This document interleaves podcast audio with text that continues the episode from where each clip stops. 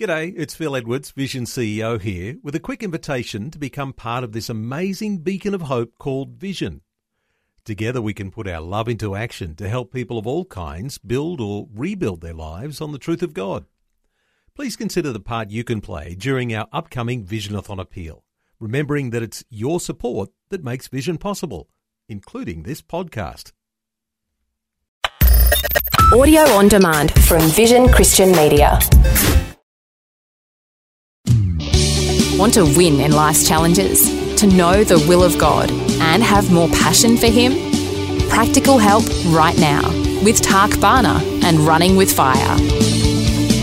Thanks for tuning in today as we wrap it up for this week. One of the most important subjects that you could ever listen to or hear about. And it's the so valuable and so necessary in all of our lives, our lives, it's prayer. You can never hear too much about prayer because a lot of us know about praying. A lot of us have heard about praying. We could even teach about praying, but we don't pray a hang of a lot. So we've got to shift from knowing about it, hearing about it, to actually doing it.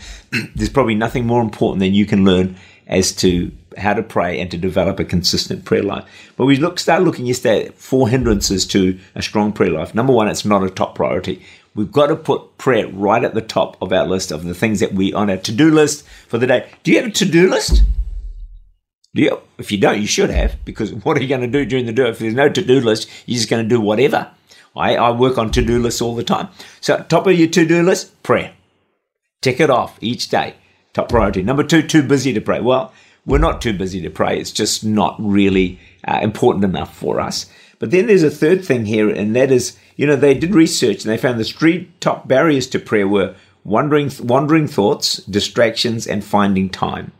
So distractions, you know, whatever excites our curiosity, whatever disquiets our hearts or distracts us or scatters our thoughts, these are distractions that happen all the time when you're praying.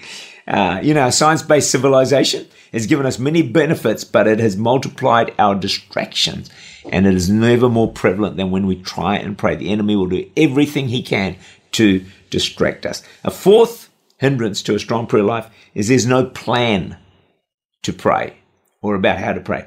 So it's not so much that we don't want to pray. I think we all want to pray. I know you want to pray. Of course you do. We all want to pray, but there's no plan. So think of it this way. You're about to take a four week holiday. Well, you don't just get up one day and say, hey, hey, team, right, we're off. Get in the car. We're off on holiday. Well, you'd never do that. Why? Because there's no plan. You don't know where you're going to go. Nothing's been packed. You're not ready. And sometimes we treat prayer that way. We get up, we know we should pray, but there's no plan. There's no time, there's no place, there's no procedure. I like what Corrie Ten Boom said. Is prayer your steering wheel or your spare tire? Hello? So you turn to prayer only when there's a flat tire. But it's not steering your life. That's what my hope is through this week, that it will become your steering wheel. Prayer is the essential cornerstone of every believer and of the church. Mark 11, 17, my house shall be called a house of prayer for all nations. Think about this. The church as a house of prayer is its foundational identity. If anything should mark a church, it should be prayer, according to the words of Jesus. And remember that the spiritual power generated when many pray together releases incredible power and is the hope of the world. I believe the state of the nation is reflected in the prayer meetings across the land. It's a bit of a sad picture. The world is upheld pretty much by the prayers of the church. Should the, and the church we know is that the, the world is a disaster zone, but should the church stop praying, there would be a total collapse of society. I believe the highest contribution you can ever make to our world is simply to pray. The greatest need that I see in the Western world today is powerful, anointed praying churches arising in the land that will first bring renewal to the church and then revival into the nation. Why don't you pray this prayer? God, start a prayer revival and start with me. Heaven is waiting to hear your voice. We need the voice of every Christian lifted up at this time in prayer.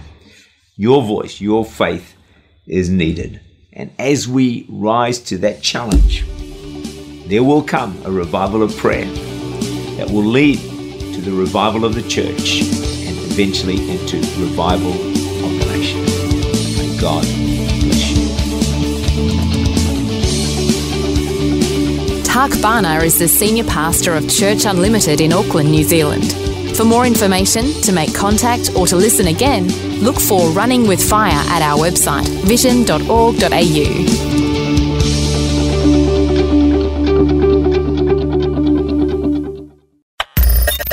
Thanks for taking time to listen to this audio on demand from Vision Christian Media. To find out more about us, go to vision.org.au.